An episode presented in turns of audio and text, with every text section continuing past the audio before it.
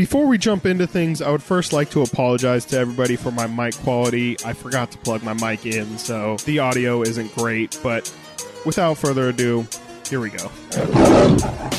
Welcome in, everybody, to another edition of the Return of the War podcast. Thank you all for listening.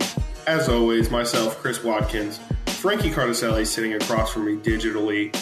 Frankie, this past week, uh, Davion Mitchell and Tyrese Haliburton were on the three man old what is it, old man in the three podcast Yeah. with JJ Redick, and Davion uh, was asked if there's any food item that is generally liked by the public that you uh, are sour on. His answer was cheese. Do you have uh, Do you have any? I wouldn't call it an allergy, but uh, Things I just uh, I'm yeah, picky about. a, a personal dislike that is is a pretty common commonplace food item. First of all, the cheese thing is crazy. It's wild. It's How can you wild. not like cheese? My Uh, mom's the same way actually, like where she's not um, lactose intolerant, but like she'll order hamburgers, but like get milkshakes, and I'm like, you gotta like, you gotta pick pick pick, a side. Yeah, Is it like a texture thing with cheese? I know some. I've heard people cheese don't is like cheese. Is cheese? You can have cheese Yeah. melted. You could have cheese cold and just in Man. a block. Uh, string cheese. That's kind of in the middle. String cheese, yeah. Um, no food. I I'm pretty picky. I don't I don't really eat seafood. I don't know if seafood is a Mm. thing. Do you like seafood? Um, I'm I'm allergic to crab and shrimp, so I really can't explore. And like, I haven't done the official like doctor. I think they like give you shots and then like give you like rows Oh of what you're God. allergic to. I haven't done that. That scares me. That's a it's a nightmare. They, Yeah, I did, so- when I was like ten or eleven, they did or twelve. I was young, and they just it was the Yeah. day of the Kings uh, Timberwolves game seven, and I was at the Oh, doctors. wow. Yeah, I was at the doctors like at four o'clock. I was ten though, but they it's like on my back, I think, and they just go Mhm. And then Yeah. see what are you allergic to. It's really fun, I don't need And- my back to be like a swatch. Like Yeah. that's bad. especially when you're allergic to nothing and you do it all for nothing, I didn't Which- even think about that as a possibility. which is exactly what happened. Uh, I think it was dry grass. Everyone's allergic to dry grass, but no, the cheese thing is Mhm. crazy. It's it's wild, but uh, no. Yeah. Davion, I don't know what that's about, man, but we'll have to.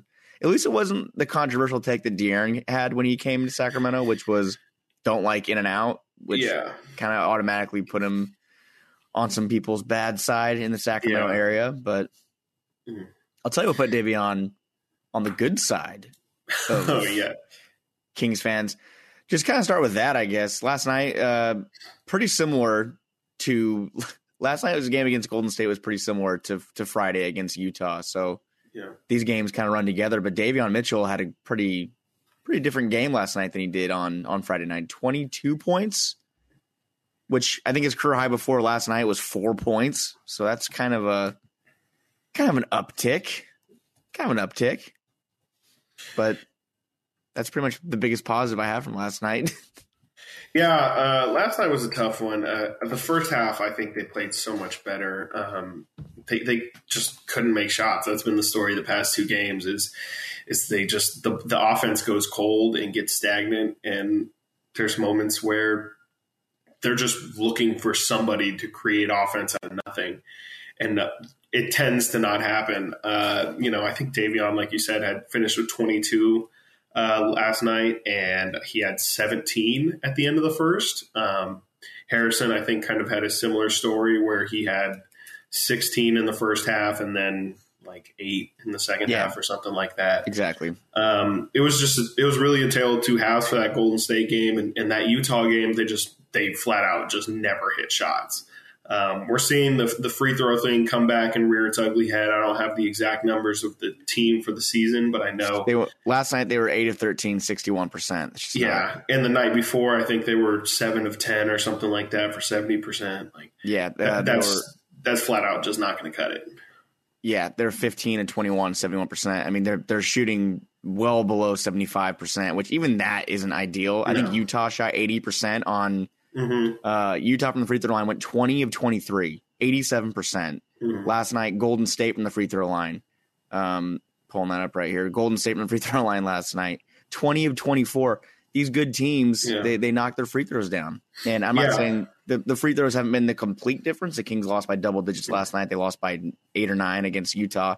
Um, but you you see these good teams knocking down free throws, and like you said, it's coming back to the same situation last year. De'Aaron Fox, we'll have to talk about his start in a little bit. His, his free throws haven't been falling at a better clip than than last year. Um, it, the the Kings are a very good team through three quarters. Not very good. They're a good team through three quarters. They've they've come out and played very well to start off each game this season, all three, and they've taken a lead into the half. I think in all three games, and I think the third quarter is where things kind of. And it's very similar to last season. I think last season we had all these jokes about the third quarter and how many times the team would blow a lead, and we're seeing it again. It's it's very now it's in the fourth. Now it's in the fourth, which is even worse. We're just pushing it later and later. Which Before we would get blown out from Jump Street, you know, maybe by halftime it would be a blowout. Then last year was third quarter. Now we've just like, you know what? Let's just let's really get the hurt on. Let's put it in the fourth. And uh, I think you you um, echoed. I think Matt George uh, was the first to point it mm-hmm. out, but that the Kings have gotten outscored by 30 in their three regular season fourth quarters. Um, obviously, that's not going to cut it. You're just not going to win ball games. You can play. I'm not going to say you can play the best defense for three quarters, but you can play all the defense you want for three quarters. If you're not going to show up when it counts, and I think that's been for me the biggest tale of of why we are one and two and not even two and one. I, th- I, would say the team probably they don't deserve to be two and one, but there's a world where they they squeak out one of the Utah or, or Golden State wins and it's just I mean it's consistency like like you know they they played amazing in the first half came out slow in the third came out dead in the fourth and and they just didn't take advantage of when Steph Curry was off the court the other day you're getting beat by Gary Payton G- Gary well, Payton Jr.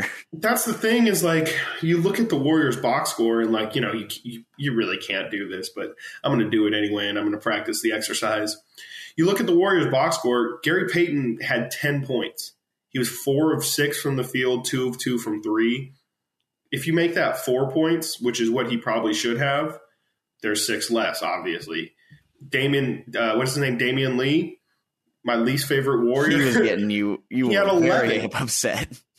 Get that guy to like seven points, six points if he's really got to. Like you just need to minimize their impact. I mean, if Steph is only going to only, I say only, going to have 27 points that team should struggle to score. Like well, you can't allow Wiggins to then drop twenty. You can't allow Poole to drop twenty. I think Draymond had twelve.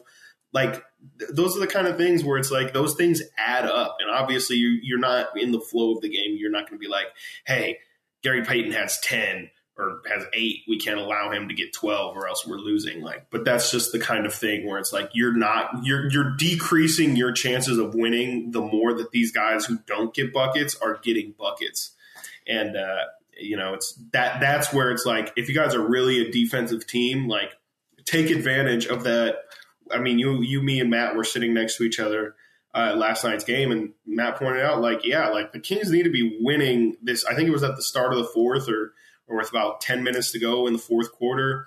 They they ran out uh, no Steph and no Draymond for what, four or five minutes. It was just the bench. I, if I'm not mistaken, the Kings lost that that that five minutes. Like I they think they got outscored stretch. like nineteen to fifteen or something like that. With the and the Kings had their heavy hitters in, and yeah. it, when you hold Steph Curry to, and when I say hold, I just mostly yeah. mean Steph was having an off night. Not no pun intended to Davion, no. uh, even though he did he did do a good job defensive for the most part. And Steph, if Steph's going nine of twenty three, in four of fifteen, which is twenty six percent from three, you need to win that game. And when mm-hmm. Clay, Clay's not playing. Uh, they're missing Wiseman, Iguodala's out. I mean, they, there's all these different factors, and you look at back at it, and Damion Lee was picking up big shots late. Gary Payton had a nice stretch in the third quarter. Um, Draymond Green, like you said, 14 points on 50% shooting. That that's the difference right there, and and not mm-hmm. picking up stops when you need it. And that's the biggest thing for the Kings was there were just so many breakdowns uh, offensively too. Or how many times were we sitting there th- saying? What is the what's the plan here? They, I said that maybe like 15 times yesterday. At the especially like when it gets down to like 10 seconds in the shot clock, it's just what's the plan, guys? Like somebody's got to have a plan to get open, and setting a screen and hoping that somebody gets open, one of your two people or a wing gets open off of that. Like that's not going to work. That's what everybody tries. That's yeah. what everyone knows is coming. And credit to Golden State's zone zone defense. They did a really good Mhm. job on zone uh, in the third quarter and into the early fourth. And, and the Kings didn't really have an answer. Uh, Buddy had a very bad night. He wasn't knocking down his shots from the outside. Uh, Tyrese was doing a lot of things that were good last night, but he, he his aggressiveness on the offensive end is kind of uh, it hasn't Needed. shown up to begin the season. Um, he passed up a lot of open looks on the outside, um, but it's it's some credit to Golden State's defense, but the Kings just didn't. They look like a completely different team in the second half. And I have a thing from uh, Tim Maxwell, Sackham Baby Giraffe. The Kings have led at the half in each of the three games.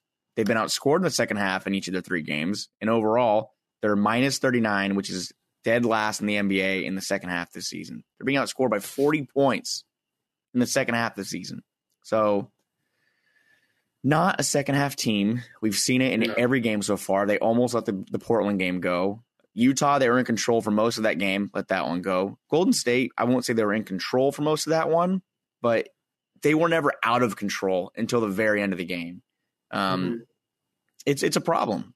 It's a problem, and I don't know if it's going to get better going against Phoenix, but um, I can't say the Kings are a good team. It's the same thing though. It's like the same thing as last year. They look good and then they don't. It, it it's tough to get the temperature check, but yeah, right now. Yeah, I think I think they're banking on their physicality shocking teams, and I think that's happening in the first half. But I think what's what we're seeing is that the Kings really don't have any second adjustment. It's not like uh, they're you know they're playing intense. De- they're not even really playing that intensive. You know, they're not. They're, I think I looked earlier, and they're like in the in the low twenties in terms of defensive rating and 23rd. efficiency.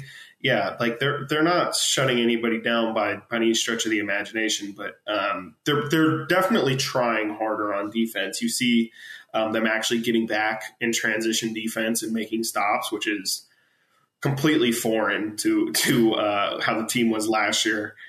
And it's just not. I mean, I, I I don't know why, but they're not coming out in the second half and really giving them any different looks. They're kind of just like we are who we are. We do what we do, and we're hoping to beat you tonight. Um, it's frustrating, man. Like I don't, I don't, I don't know what else the team needs. Um, you would have thought that a, a surprise twenty-two from Davion would have been enough to to jolt the offense, but um, I don't know. I don't, I don't really want to.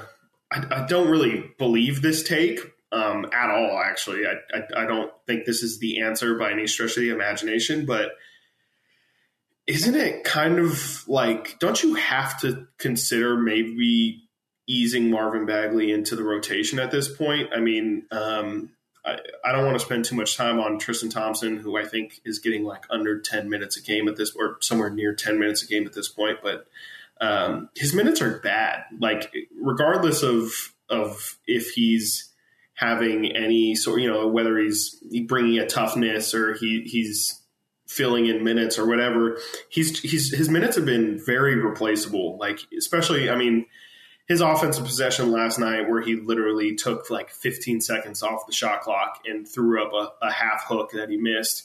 At that point, that was he didn't need to see the floor again yesterday, but uh, I've not been impressed at all in what I've seen from Tristan in his through two, did he play the first in his three games uh, so Yeah. far this season? Like it's It was- it's been nothing that's been like a that stood out and b that's made me feel like we can't get that kind of production from someone else. it was very strange because he, he played a big role in, in a big role. He played a lot of minutes, I think, against Portland. But in the Utah game, Alex Len took those minutes, and Alex Len played pretty well. I thought he he had eight points, four rebounds, and, and he made six of eight free throws, which for, for the Kings, that's that that was the best. That was the best on the team that night, maybe the season um, from the from free throw line. But I, I really liked Alex Len's minutes, and Tristan came in in that Utah game in the fourth quarter and played a random four minute stretch, and it just was very strange.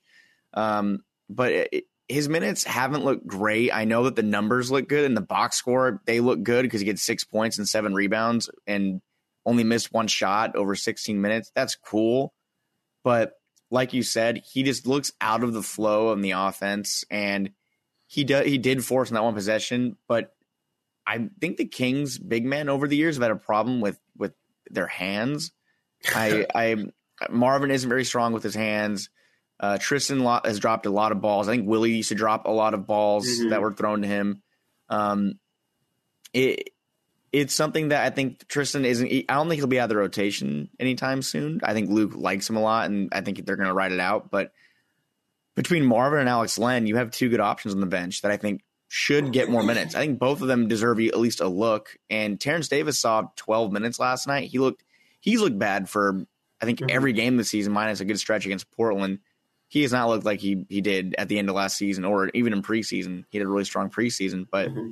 it's it's an interesting time for the rotation because I don't think anyone's spot out of those out of all those guys that I just named, Terence Davis, Marvin Bagley, Alex Len, Tristan Thompson, I don't think that they're all either in or out completely. I think that Luke's still trying to figure that out, which is why against Utah, Mo was out, but you're going to play Marvin just for what, eight, nine minutes. Mm-hmm. he didn't look horrible. No, um, but he didn't look good. That's the. I mean, that, that's why like I Marvin. said like I don't really believe he, he looked like Marvin. He looked like he literally hasn't gotten any better, any worse. I mean, granted, we saw him for eight minutes, so he wasn't really able to showcase everything. But um, I don't know. It's like I said, I don't really believe the take because I, I think Marvin's core issue, and I think I talked about it a couple weeks ago, is I just think he doesn't want to play his role or or even know what his role is when he comes in for these 10 minutes like how can he best impact winning in his short time i don't think he even knows or or understands um, what it is he needs to do because I, I really do think that's the that is the sole reason why Tristan is in is because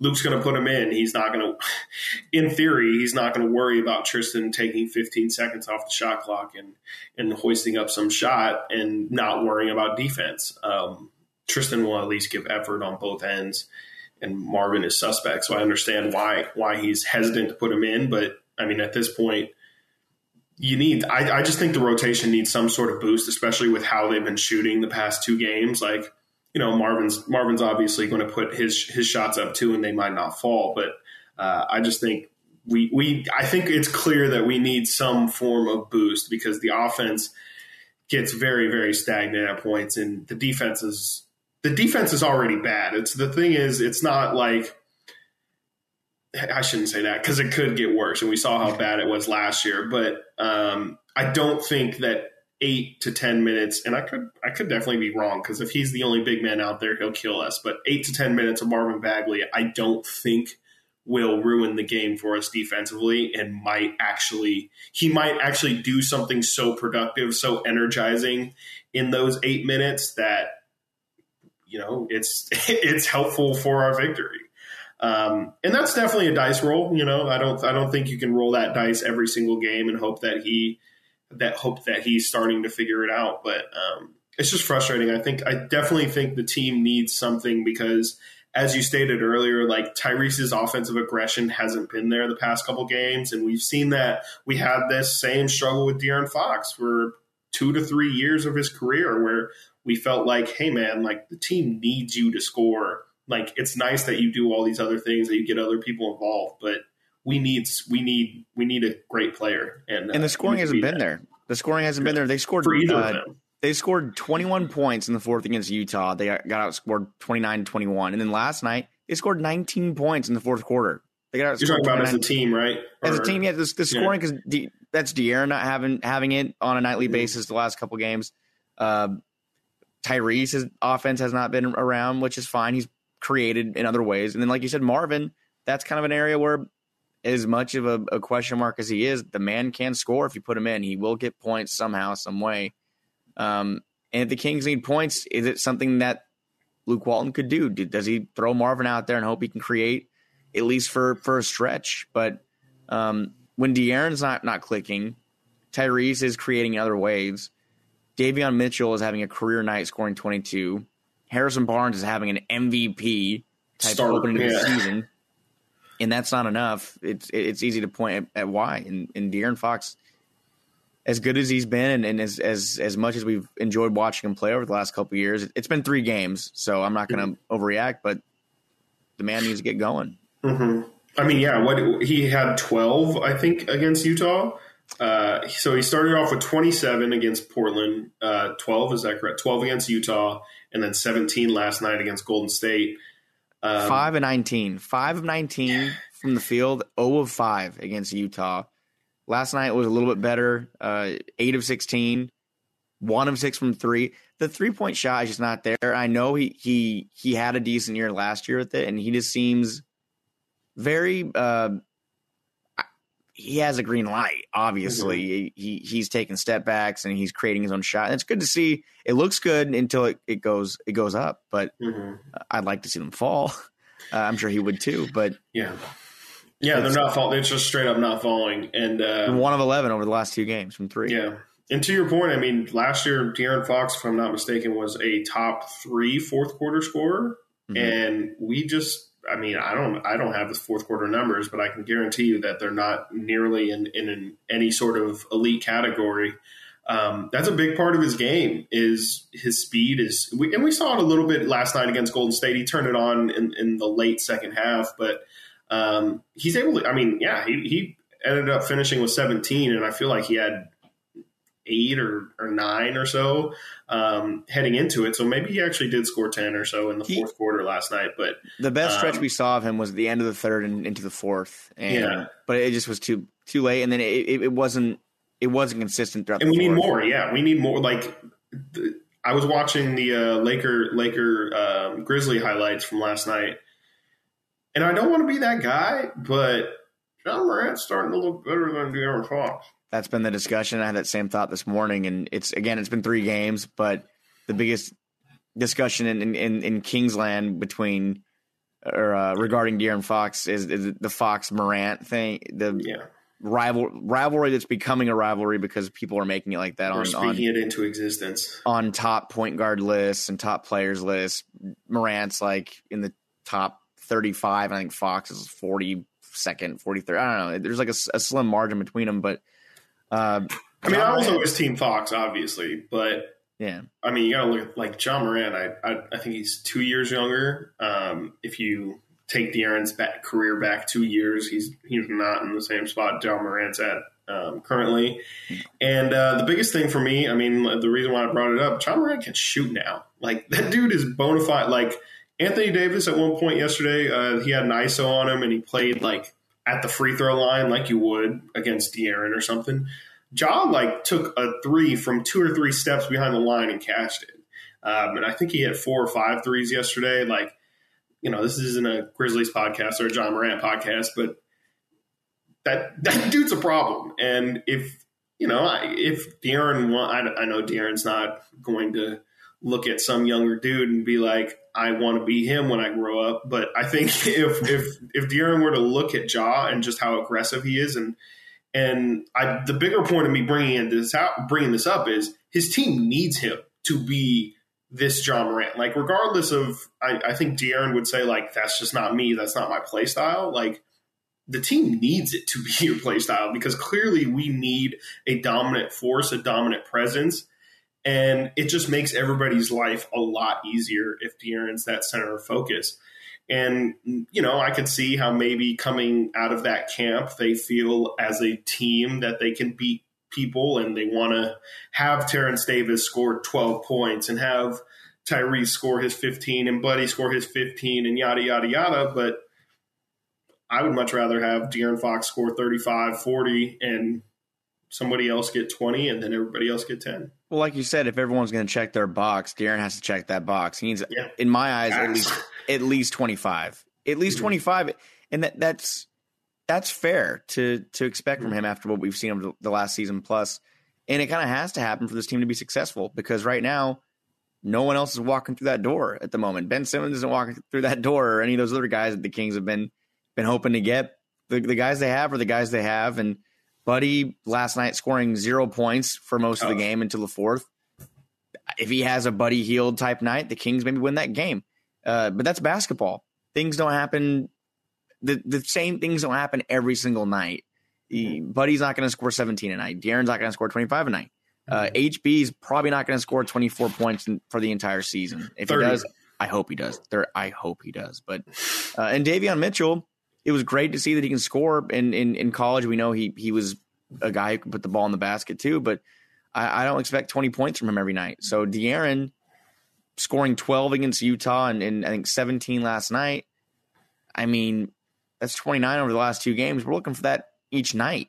mm-hmm. from a guy who was top ten, I think, in scoring last year or top fifteen in scoring last year. Uh, it the the Kings they still to me need that third that third big piece, and it's not it's not coming right now. And that third piece right now is going to be that other contributor, the, the, other question mark. I think right now you can pretty much bank on De'Aaron scoring 20 plus a night. I think HB's proved he can give you at least 16 a night. So between Tyrese and Buddy and the the other quite like Terence Davis or or mm-hmm. if Mitchell can run into a big night, it's going to be uh, the, the, the question mark every night. Can De'Aaron score 25, 20, 25? Can Harrison score 16, 15? And can someone else give us 15 or 20 or run into an even bigger night, like a, a 30 point Buddy Hield night? It's it's just not quite what you get like with Milwaukee or, or the Lakers or those other good teams where you have your big dudes and they're all going to give you 20 to 25 a night or whatever it is. Uh, the Kings, it's a mixed bag. And if De'Aaron's not good, it's even more of a mixed bag because if De'Aaron's struggling, someone else has to pick up the slack. And that was Davion Mitchell last night. And I don't know if that's going to happen every night. So it's it's it's interesting to watch uh, De'Aaron kind of figure it out. Um, I think he's had a lot of calls that haven't gone his way. Is I mean that's an easy cop out, I think, but I I think there have been a lot of calls that have not gone his way. Um, yeah, it's, it's just between between Fox struggling and Buddy struggling last night, it was just too much to overcome. So I'm not trying to cause controversy here, but oh boy, good way to start. Yep last night was the first time I've ever really like imagined what if we just did the the Ben Simmons for De'Aaron straight up swap. Oh boy, they're not going to like that one. I, I I know that I'll be the first person to admit that does not solve the aggression in scoring issue at all. if anything, it exacerbates the issue. Um, we all know Ben Simmons obviously isn't isn't famous for his uh, his good shot. Well, I shouldn't say that because he does have good shot selection, but uh, he's he's very timid to let the ball fly, um, or even put the ball in the hoop. Uh, but you just again, like I just feel like the Kings are missing that that spark, that boost of, and I, you know, again, I don't think Ben Simmons is the answer to bring in. He's definitely not an energy guy, but um, I just think that some the Kings need to feel comp. They need somebody that they feel hyper confident in, and you know if they need a bucket, if if things are going bad, they need someone who's a who's a momentum shifter who can make plays and who can um, make the team feel greater than they are. And I think the biggest problem with De'Aaron not being aggressive, not being the superstar that we all hope he is, is is just that is that the team kind of doesn't you know, when things are going bad, when the shot clock is winding down, they kind of are like, well, I guess it's got to be me because it's my turn to step up, as opposed to sometimes it's just easy to be like, give Luka the ball because that fool's going to do something crazy and he's going to throw it up and it's probably going to go in. There's why something drop, to it. Why are you dropping into Luka bomb? It was just easy. I could have said James Harden. I'm sorry. That's my fault. That's definitely my fault. It's not uncalled for. Early in the morning. early in the morning I haven't. Yeah. It's, it's, it's, like a not, swear. Um, it really, it's like a swear. It really yeah. is. And I, I, don't know. Again, like I'm not, I'm not, I'm not saying that I'm now a proponent of Ben Simmons for for De'Aaron Fox. Well, you thought about it. You at least envisioned it. It's it's not. I mean, especially at this point, like Ben Simmons' value just isn't that. But um, I don't know. Like I, I, I don't see Buddy Hield and Marvin Bagley being being an acceptable return at this point. But um, I don't know. There's just just a thought. I think you thought I, about it and you know what? That that could just be me mentally mentally chastising uh De'Aaron Fox. Like that I could think, just be me being like, bro, like I'm mad at you. Like I'm gonna think about the possibility of what what if we didn't have you, or what if we subbed you off for a better quote unquote better better star. It's it's tough. I mean, you, you everyone's probably thought about it at least. I know that everyone shuts it down really quick, and and I also I'm not one who wants to trade De'Aaron for Ben Simmons, but um, you think about it, and and maybe that's not the the move that the Kings make, but yeah, they do need a guy that's a momentum shifter. And right now, you, I would say Davion's probably it. Davion's Davion, the most momentum shifty guy they have, and it's or, only defensively. Or Terence Davis, if he goes into his streak yeah. he runs, Buddy kind of falls in that category too. The guys that just are are are boomer bust, and right now it's more bust than booming. Mhm. But the, the Kings do need, need that another like a catalyst. They need a guy who's going to be able to come in and change the momentum of the game. And Tyrese is a guy who possesses that ability 100%. Mhm. And I think he will get more comfortable in, in the flow of the offense. And he really, uh, he struggled in the opener against Portland. Looked looked pretty good uh, against against Utah, I believe. I think right. I, yeah, he played. Yeah, yeah, yeah, fifteen points, six assists. I mean, he took he hit seven of his twelve shots, and then last night almost tr- had his first career triple double, eight points, seven rebounds, nine assists. But he's not take he's only taking nine, ten shots a game, and I Mhm. think he, he can take more than nine, ten shots a game. I, I think that Luke would would uh would echo that sentiment as well. That Tyrese should be able to shoot the ball, and we saw him pass up a lot of open looks last Mhm. night. And to me, he's the guy that is that catalyst, though. He is the guy that can change the momentum of the game Mhm. because he can do so many different things on the offensive side and the defensive side. Hmm Yeah, and I think uh, yes, to your point, yes, absolutely. I would love to see Tyrese get more aggressive. I think he's seeing the floor well. Obviously, with his assist numbers, he's starting to under, fully understand the NBA game and how to how to create shots for others. Um, I would, yeah, I would love to see his own shot creation. He's kind of got a little step back move that he falls into, and it works pretty well. But um, I would just like to see him take be more aggressive on his open looks. Yeah, like yesterday we saw him pass up two or three open threes. Uh, he, a big problem I still have with him, and I feel like I've been talking about it since he got here, is he's just not getting all the way to the rim. I've noticed De'Aaron has also done it the past couple games. Uh, last game, I chalked it down to Rudy Gobert being in the paint. Totally understandable, but you gotta like you can't just get all the way to the paint and then throw up a floater. Like that kind of defeats the purpose of penetration. If you're just going to bail out at the last second, people are going to show and then fall back because I mean, you know, they're trying to block a float or whatever. But you need to get all the way to the paint, make everybody collapse. Um, and I that's mean, just something make- that Tyrese and De'Aaron don't do. You make an effort, and uh, yeah, I'm not going to sit here as, as I'd like to see him take more bad shots. Essentially, is what I'm saying. yeah. Like, it- if if it, if it is what it is, if they miss, whatever. But I, you know, you got to try. And it's tough for me to sit here and say, well, just go in and, and take the hits and go to the basket. just go at it like a You saw go, what happened with Mo. Like, go go go at him. Uh, But it's it's something I've noticed since last year too that Tyrese he does kind of bail out when he's driving in, into the key. You don't see him drive in there and, and take a bunch of contact and Mhm. still still go try to lay in like we see De'Aaron do. Um, but it, it might come down to being afraid of getting hit or Mhm. or a, a previous injury. I, I think that we've seen players His that's wrist, happened yeah. Willie Cauley Stein went up for an alley oop in traffic and he got hit and like he hit his wrist on the rim and he said to the media after, "I don't think I'm gonna off the second guess. He's, I, I'm gonna have to second guess before I dunk from now on." And it's just like a dude, you can't say that. Uh, but Tyrese, he does seem like a guy that that should be able to to maneuver his way to the basket and, and have have those have those and one opportunities. But and his floater is he's a great floater. I Mhm. it's really it's pretty an impressive aspect of his game, but I would like to see him fake that a little more and go right to the rack because I think that defenders are catching on to his floater and the fact that he's not driving into the key. He pulls up as soon as he touches that paint. He's either floating it or Mhm. kicking it out. I've never seen a man leave leave the floor so much in my life. Like he jumps every single time, and I get it because it elicits some sort of reaction or frozen motion from defense. Because if somebody's in the air, obviously they're probably going to shoot it, and so you draw attention. But it's just like it's. uh, It also creates a timeline where Ty- Tyrese has to make a, a decision by the time he hits the ground. It goes And against all the time- basketball. yeah, Yeah, it, it does. goes against everything. Yeah. Don't jump the pass. literally I can't like every coach tells you don't pick up your dribble and Don't jump the, pass. it- jumping is like picking up your dribble on steroids. It's like not only have you picked up your dribble, you have now left Earth and now have until you touch the ground to make a decision on what you're going to do. Uh, and you know we haven't seen him get caught in that situation so far this year. I think it happened like once or twice last year. yeah, it, he doesn't turn the ball over. I, last No, night, he makes I- a he makes a good play most of the time. How about Did- that Jokic pass yesterday, where he he went for the floater and then like turned his hand and pushed it out to the three. I think Mo hit a corner three.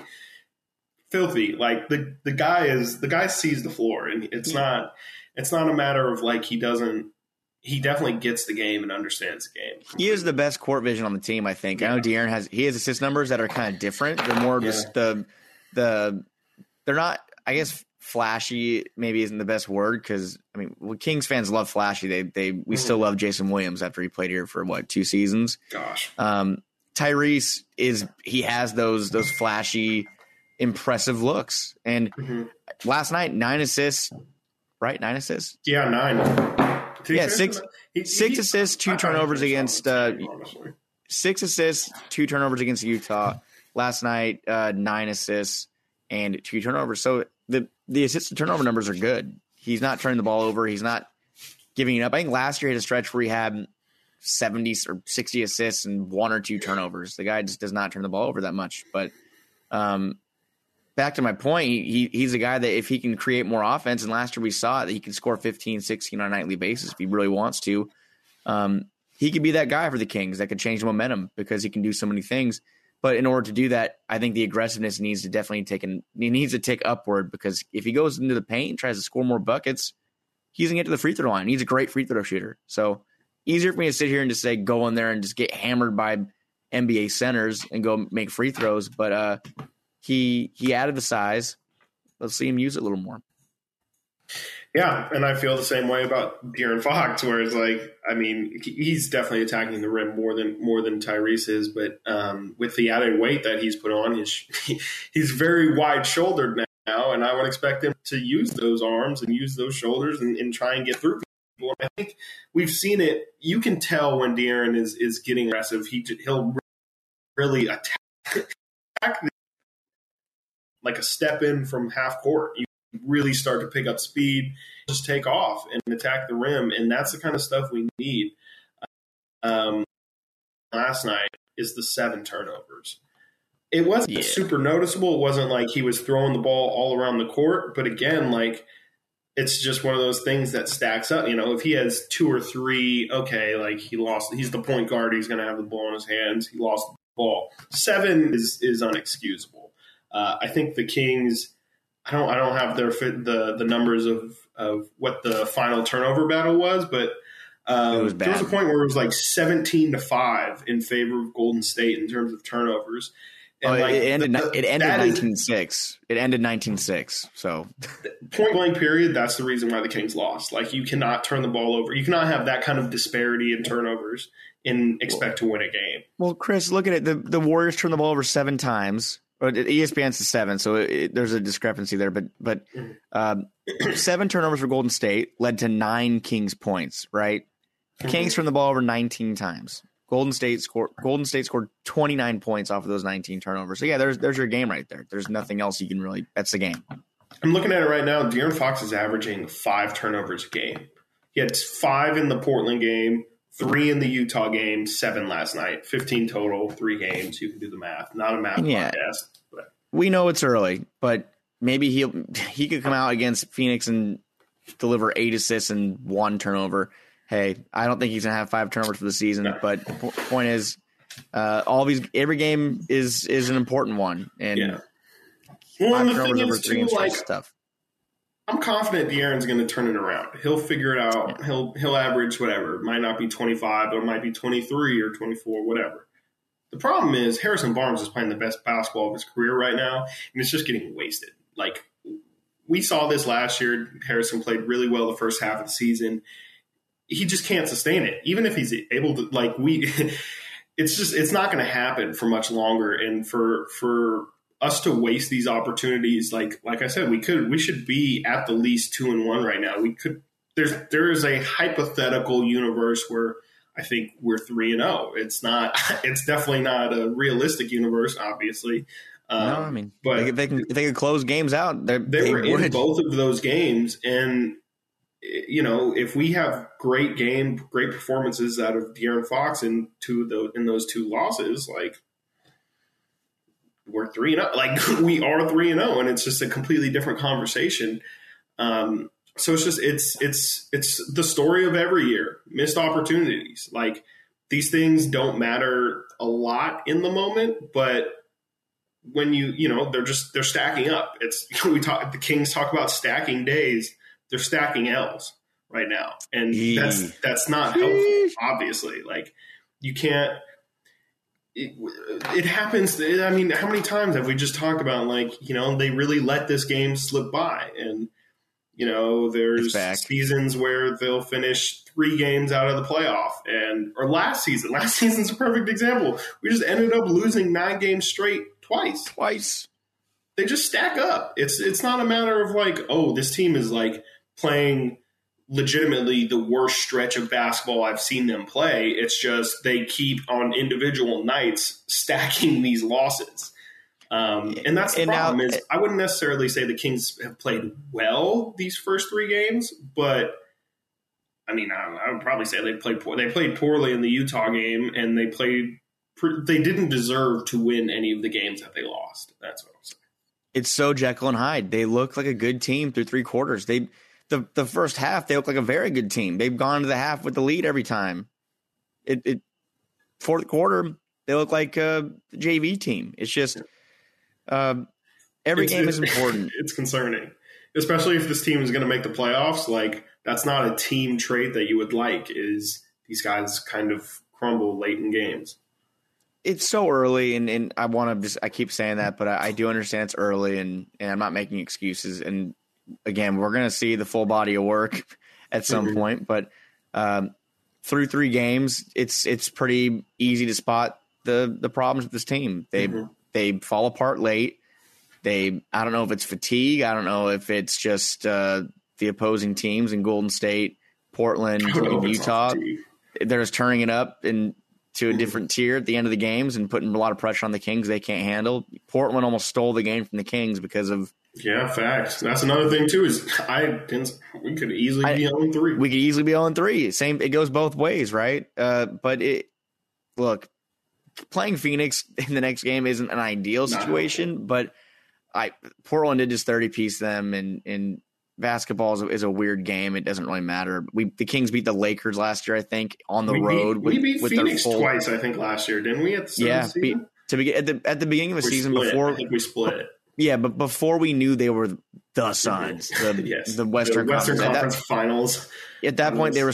I think they finished below the Kings the season before, and mm-hmm. they just got Chris Paul. And I think I kind of uh, took a dump on on Phoenix getting Chris Paul, and I just kind of I, I, think I scoffed at it uh, at work at the time. I was like, ah, whatever, Jeez. like that, whatever. Chris Paul, old man, yeah. What's was a freezing cold take, but yeah. Um, there, there's there's a schedule coming up for the for the Kings that I, I do think they can they can do take advantage with. of. I mean, I think they have New Orleans without Zion coming up. The upcoming slate for the Kings this week, uh, four game road trip: Phoenix on Wednesday, New Orleans on Friday, the L word and the Mavericks on Halloween. That's a spooky, spooky Yikes. Sunday. Scary. Scary Sunday. And then Tuesday, the second, they play Utah. So you look at it Phoenix, New Orleans, Dallas, Utah, back home play New Orleans, and then Charlotte, and then the schedule opens up after that, you could say. Um, I think that the Kings, the rough, the quote unquote, the rough opening stretch everyone was talking about, I think we can say after tomorrow, that's not really an excuse anymore. If they start the season one and three, okay, that's fine. But that's not an excuse anymore. The, the, the rough opening's over. I know that playing Portland on the road, Utah, the best team in the West at home, and then Golden State with Steph Curry, the hottest player in the NBA right now, isn't an unideal start. Then you go play the defending Western Conference champs, but um, other teams out there have excuses too. Pelicans don't have yeah. Zion, so I, I, think the biggest problem with me, or the pr- biggest problem I have with them starting off so slowly, is it's the start of the season, and you're never going to have a this good of health, this much energy, and this much just positive vibes around the team. Like if you have this same stretch in the middle of the season, it's really tough to randomly be like, all right, we have a tough stretch. I know we've played 25 games already and we're tired and exhausted and X players hurt and whatever, but we got to get up for these four games. Like this is the most perfect scenario, like situation you can go into these games with. Like you're you're very well prepared. You're freshly learning these things. You have good feelings about your team. You haven't learned how good or bad you are yet. And it just seems like, I mean, to an extent, they're excited to show this defensive identity, like we've been saying all episode, but it ends up crumbling. and it, it ends up not being who they really are for four quarters. And uh, I don't know. It's just frustrating. I don't. If they're not going to beat these teams in the beginning of the season when the other teams aren't at their best, I just don't see when they will beat these teams. And the problem is, they have to play. These are the Western Conference teams. They have to beat these guys, and they aren't. I mean, Portland and uh, Golden, Golden State, State, they're going to be right are, there with it. They're, they're in they're that. there all night, all, all year. I mean, they're in tier. They're in tier above the Kings, of course, but mm-hmm. there'll be there'll be teams that the Kings are going to have to battle, especially Golden State if they play 3 mm-hmm. more times down the stretch. And yeah, the Kings are fully healthy. I mean, knock on wood, they're yeah. they're fully healthy right now. Uh, there's there's not many excuses you can have for this team right now to to fall apart late like they have in these three games and. Um, I think a lot of people want to point the finger at Luke Walton, and he's a problem, but he's not the problem. He's not the, he's not the reason why the Kings are blowing these games late. The, yeah. the, the, players out there are not executing, and, we're seeing it happen right in front of us. It yeah. Luke Walton has a lot of things that that that are not perfect regarding his coaching style and, and his strategies, but uh, the guys he has out there late, and even when when things aren't working, he's put if Buddy's having a horrible night. He's putting Davion back out there for defense. Yeah. He, he's trying to fix and, and plug these holes that, that, the Kings are having, and the, the the the team's just not executing. So it's it's not all Luke Walton's fault. I think everybody's at fault for for the start. And mm-hmm. again, by all means, a one and two start is not a bad start. There, it's it's the first three games of the season. Plenty of teams are 0 and 2, 0 and 3, 1 and 2. Doesn't matter you want to look at it in 10, 15 game increments, uh, in my opinion. And, and I think that uh, even five to begin the season, I can start the season two and three. I'm happy with that, truthfully. Um, but it, it's going to take a lot of uh, a lot of, of, differences, you know, coming up this week. De'Aaron needs to turn it up a little bit. Tyrese, love to see some more shooting and, and more offensive aggression from him. Uh, Davion, I love that even though he he struggled in the first two games, wasn't deterred by that. Came out aggressive again um, last night and kept us in the game. Um, a lot of good things, bad things too, but there's been a lot of good things as well. Mm-hmm. So let's focus on those good things. Let's go to our award segment. Uh, for all those who were listeners to the Return of the Roar last year, uh, me and Frankie like to do this segment to close out every episode where we give out our King of the Week and our Coke Machine of the Week. Obviously, Coke Machine for I don't know how many times. I'm, I'm I, feel like I, always say I'm not going to explain this again, but this is actually the last time I'm explaining it. Uh, Coke Machine, for all those who don't know, is uh, George Karl once had a famous press conference. Uh, I think Derrick Williams had like eight rebounds or something like that. And uh, when asked about Derrick Williams's rebounding, uh, George Karl responded, "You know, even the Coke Machine can go out there and get a couple rebounds." So, in spirit, the Coke Machine is our our jester of the week, if you will. It's our uh, guy who could have who's just kind of going out there and anti King of the week just because he's playing. Yeah, he just because they're playing, they're they're and doing we're, things. But we're switching it up this year. If you listen last season, uh, we used to kind of have the same piggyback. Yeah, we'd piggyback. Oh, I picked De'Aaron. Oh, I'll pick De'Aaron too. This year we're doing. Um, we're gonna go. We'll pick a number between one and five right now, and whoever gets that number yeah. will go first. And you we know we'll do moving forward? Um, something I've seen on other podcasts that I really like. We'll do trivia. Like I don't know how I'll not know the answer, but I'll just like look up a trivia question that's like how many whatever like that'll make us look stupid. What is the circumference of Earth or something? And we'll just have to throw out a number and we'll go whoever's closest. Well, should we? How should we? Forward. How should we determine who goes first today? Should we think of a random thing and look it up? Uh, um, how about? I'm how thinking about, of a number between one and seventeen. but but you can just change it. No, yeah, I thought about that second. Just change it. Let's uh, we'll go, we'll do a Google. Uh, Let's do. Uh, how many points per game do you think Harrison Barnes is averaging at this moment? After this three moment? games, I would say Harrison Barnes is uh, averaging 27 points a game.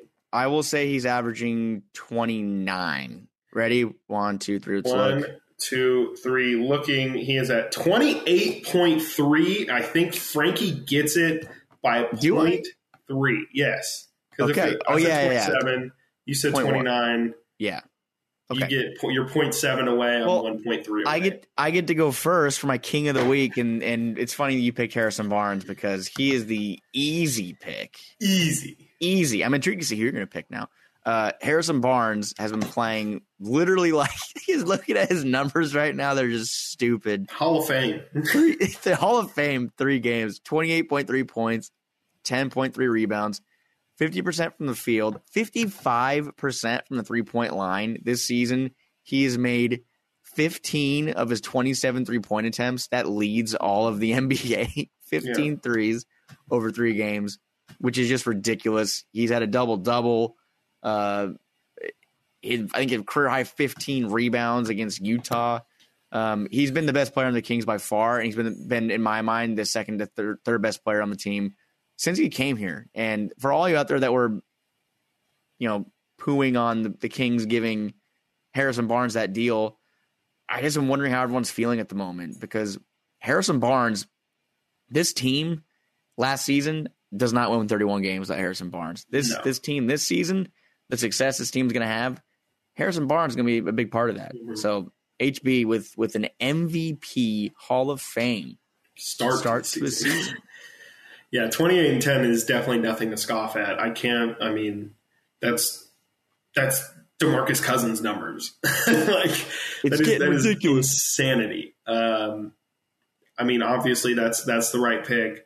Um, Harrison's been out of this world. I can't think of the last time the Kings have had like a not they're not star player. I mean, granted, Harrison's their highest paid player, but uh, I obviously say De'Aaron Fox is probably more of the star. And uh, well, it's, it's, very Rudy Gay, like Rudy Gay esque when when Boogie was was here. I don't think Rudy yeah, Rudy Gay was Rudy ever did ten rebounds. Like this, though, yeah, yeah, he was he wasn't rebounding, and he would get five six boards a game. But mm-hmm. I'm just meaning that where Demarcus was a star, De'Aaron is a star. Harrison is putting up 25, 24 on the side. Rudy Gay yeah. would, would do the same thing with Boogie. Um, usually it would end up with the loss still, which is kind of happening as well. Uh, but uh, what more could you want from HB? Like realistically, this is this is un, this is unrealistic expectations for him, and he's doing it right now. Mm-hmm. Yeah, and once again, we ask, can Harrison Barnes be anything else than the Harrison Barnes we expect him to be? And for the second straight year, the answer is yeah, he can be even more solid somehow. Like you think he is as solid as they come, and he just roots himself even harder, and he's like, nah, son, like I am solid. I'm not great, but I'm solid. Um, and that's what he does. Uh, so yeah, I, I, I can't pick Harrison, but I will pick somebody else who's solid, solid as a rock. Davion Mitchell. I'm going to give Davion my Player of the Week. Um, obviously, the scoring hasn't been there, with the exception of the Golden State game. I guess we're technically only talking about the Utah and, and Golden State game since we recorded after Portland, but um, Davion's defense has been, I think, um, uh, Donovan Mitchell, his his almost namesake, uh, was the one who coined it. He's ad, as advertised. His defense is, um, which is which is crazy because that that doesn't seem like much of a compliment, but with how touted Davion's defense was coming in, like you were thinking, like De'Aaron said in the offseason, this is a guy who's going to come in and be a top tier on ball defender. I can honestly say through three games, and like maybe, you know, obviously I'm a Kings fan, so I watch a majority of Kings games. I don't watch 70 Laker games a year or whatever, 70 Miami Heat games a year. I can't remember somebody who plays defense the way that Davion Mitchell plays defense. He legitimately played like it's always made sense to me in my head, like obviously in basketball, it's the most free flowing game. Offense becomes defense, defense becomes offense in just a matter of seconds. And like it, it really is one in the same game. Like if you pay much attention to your offense, paying same kind of attention to defense seems like the kind of thing that should happen. But as we see, it just doesn't. People, we have James Harden of offense, but then James Harden couldn't give a rat's ass about defense.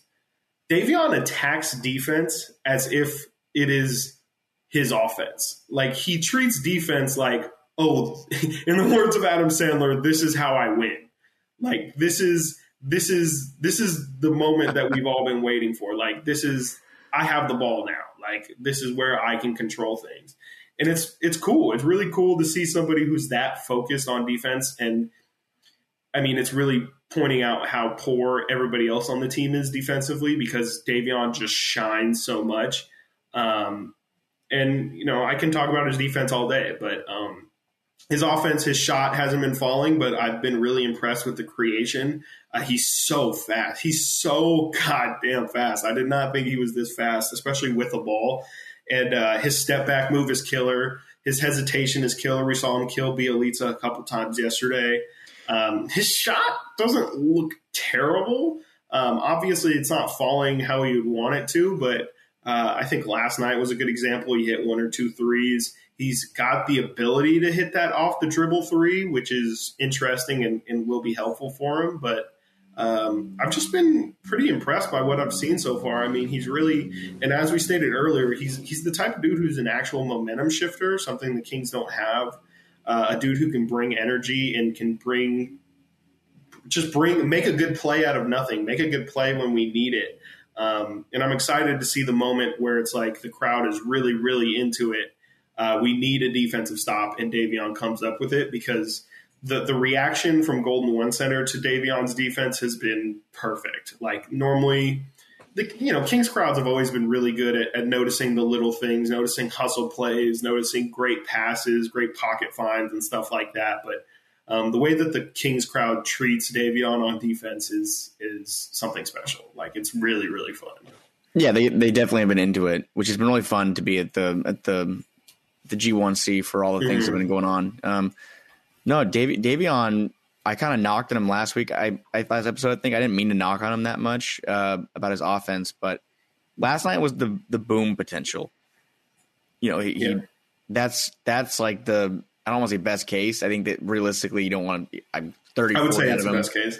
I don't think he's going to take 16 shots again. I think he, him, and De'Aaron led the team in shots. Like, I don't think that's going to happen. It's the best case, but I think we said it before. We don't need him to come in and score the way he did last night. But that doesn't mean he can because he can. He's able to do it, and we saw it last night. And the defense has been there. There's been highlights of him, uh, plenty of highlights that we've, we've seen on a large scale. of The Davy, uh, Davy, I'm sorry, Donovan, other Mitchell. Mm-hmm the Donovan Mitchell a strip from the other night was really fun to watch. Uh, I think last night Steph and, and Davion kind of went back to back, uh, getting each other on a couple things. Uh, Steph kind of got him on yeah. one. I think one he shook him, and then Davion came back the next play and, and poked the ball free. So, uh, but really fun to watch. One thing I wanted to just kind of shout out before we move to the Coke machine.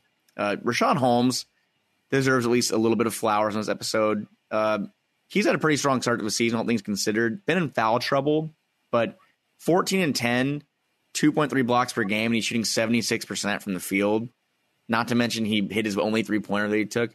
Deserves deserves a little a little little round of applause from. I haven't been the biggest fan of what Richaun's done so far this year.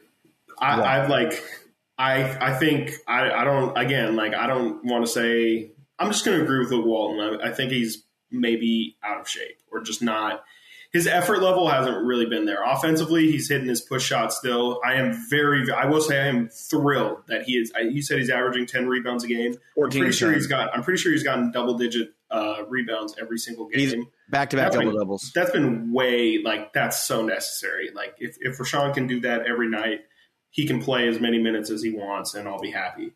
Uh, I just think defensively, like yeah, you mentioned his block numbers. I just haven't seen like his rim protection hasn't been there. I don't think well, he's getting he's foul trouble. Himself, yeah, he's he and honestly, that's an issue too. And I don't think he's been too aggressive on defense, obviously, but um, he's just he's not getting caught in the right positions. And I think especially like when people do get beat defensively um, on the perimeter, he's just he's he hasn't been there, and uh, I don't know. I, I, I would like to see more. His his effort level has been has been uh, lacking for me, or his energy level, I should say, maybe not his effort level.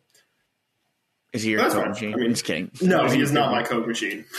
well, just to get into the Coke machine, uh, I think it's pretty easy. I think this is the first time I've ever given him a Coke machine order. He's gotten one on, on the show. De'Aaron Fox.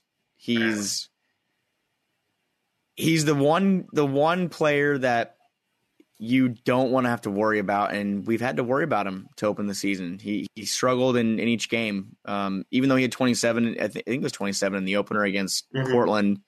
Uh, it, it was, was on shooting that game, right? Yeah. It, he went. I think it was nine and 23 that night. He went, yeah, nine, nine and 22, nine and 22, yeah.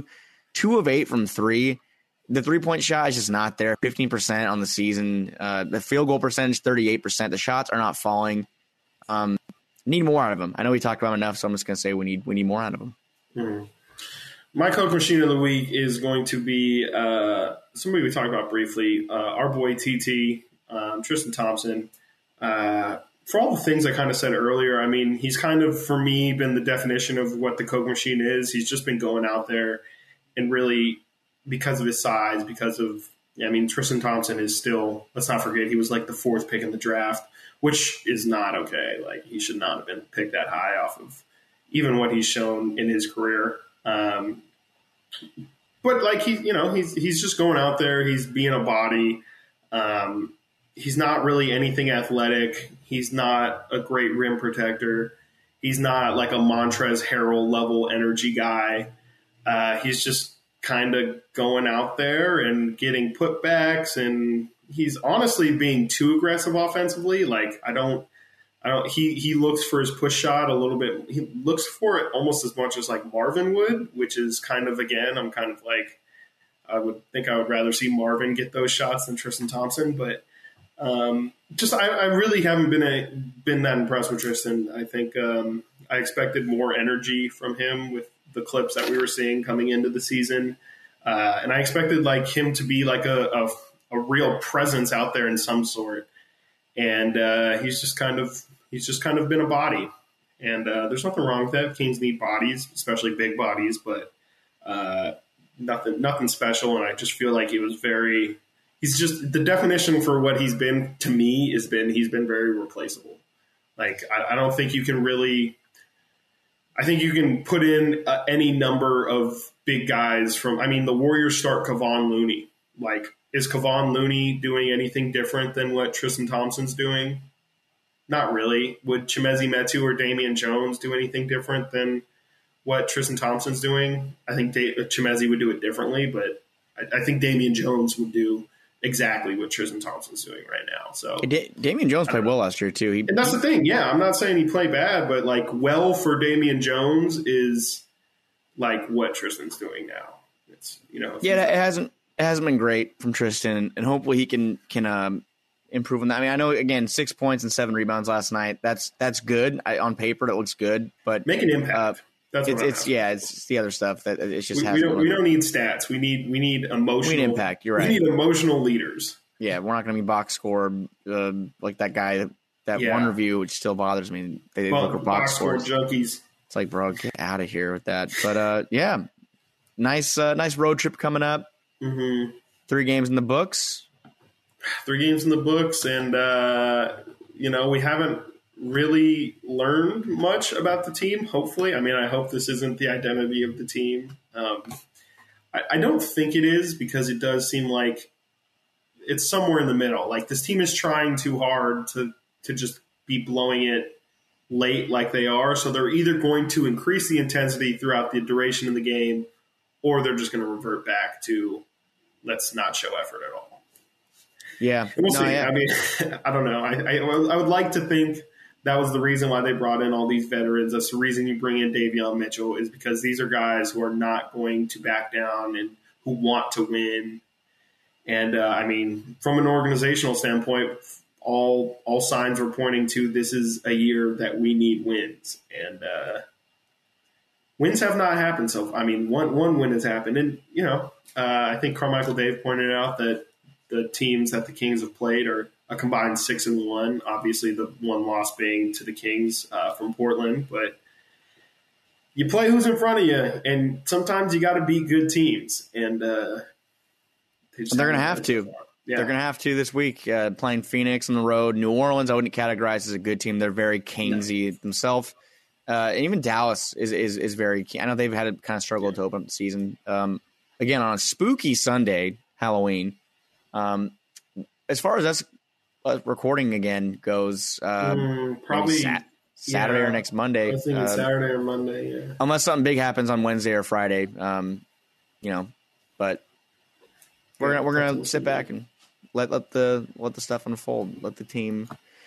Would that be a pre Halloween episode? We could do a pre Halloween. I mean, pre Halloween or post. It'll be either or. I'm. We'll we'll see what happens if the Kings go if the, if something great or horrible happens, we yeah. we could probably tap in on Saturday morning.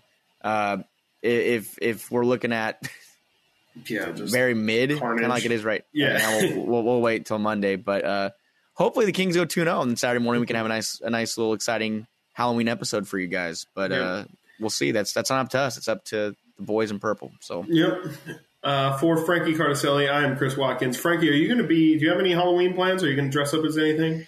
yeah, uh, my girlfriend. Uh, That's a big sigh. big yeah just like big share big share people or big big share guy uh she's gonna be Cher and i'm gonna be oh, uh I thought you were like, oh, I'm sharing. Like I'm big on sharing. She's it's- going to be yeah, share. a big share yeah, we're gonna share we're gonna share no um uh sunny Sonny and Cher ah, Sonny and Cher so i'm gonna be uh heard of them. mustached i don't really know much about him until i I, I googled anyone out there that's that's Mm. into Sonny and Cher. I'm sorry. I know Cher is. Uh, then I found out who Sonny is and said, okay.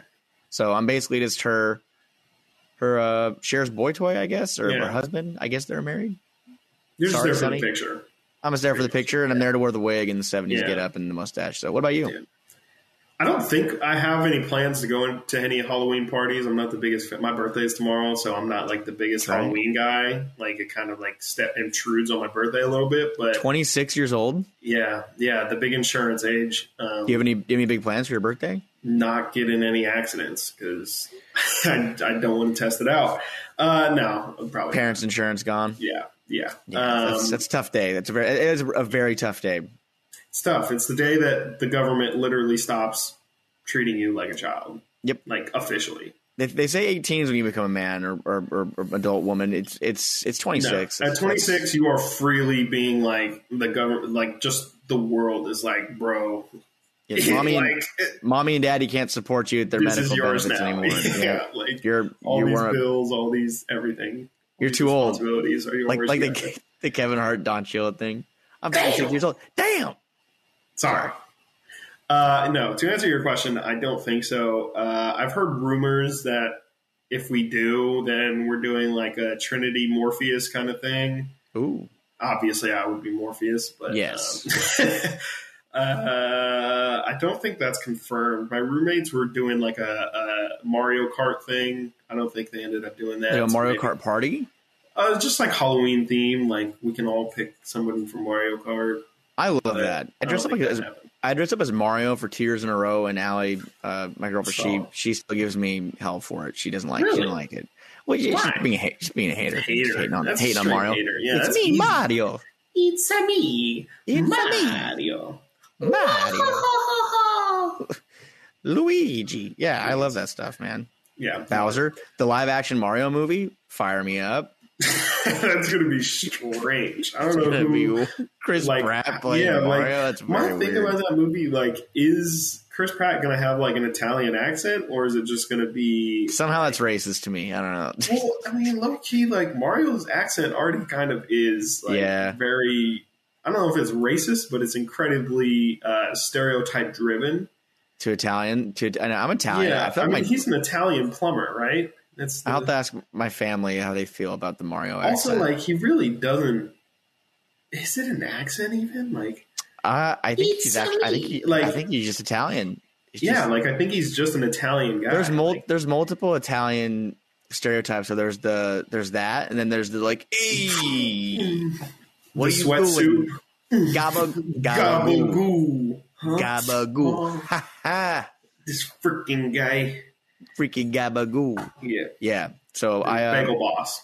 I think I dressed up as a as a um when Jersey Shore was a big thing. I think I dressed up like a Ooh. Guido from Jersey Shore. My roommates are rewatching Jersey Shore right now. We're on It's a season classic. four. We're on the episode. You, maybe you'll remember this, where Mike knocks himself out with him and Ronnie In the wall? a Fight. Yes, and he like Let's get crazy. bangs it. Yeah, let's get crazy.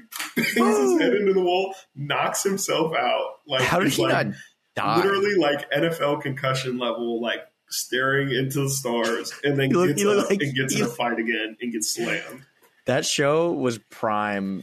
re- re- I'm not a big reality TV guy. My my sister Yeah. loves reality TV, but I I found myself I'd be I was obsessed when I was 17, 18 watching that show. Man, it was it was such good TV. I So- forgot as well. Like the hold that it had on culture, like was insane. Like beating up the beat, Jersey, cabs are here, like smush room, all that stuff. Like all that stuff was so like ingrained in all of American culture. Like everybody in America knew like Jersey Ronnie-.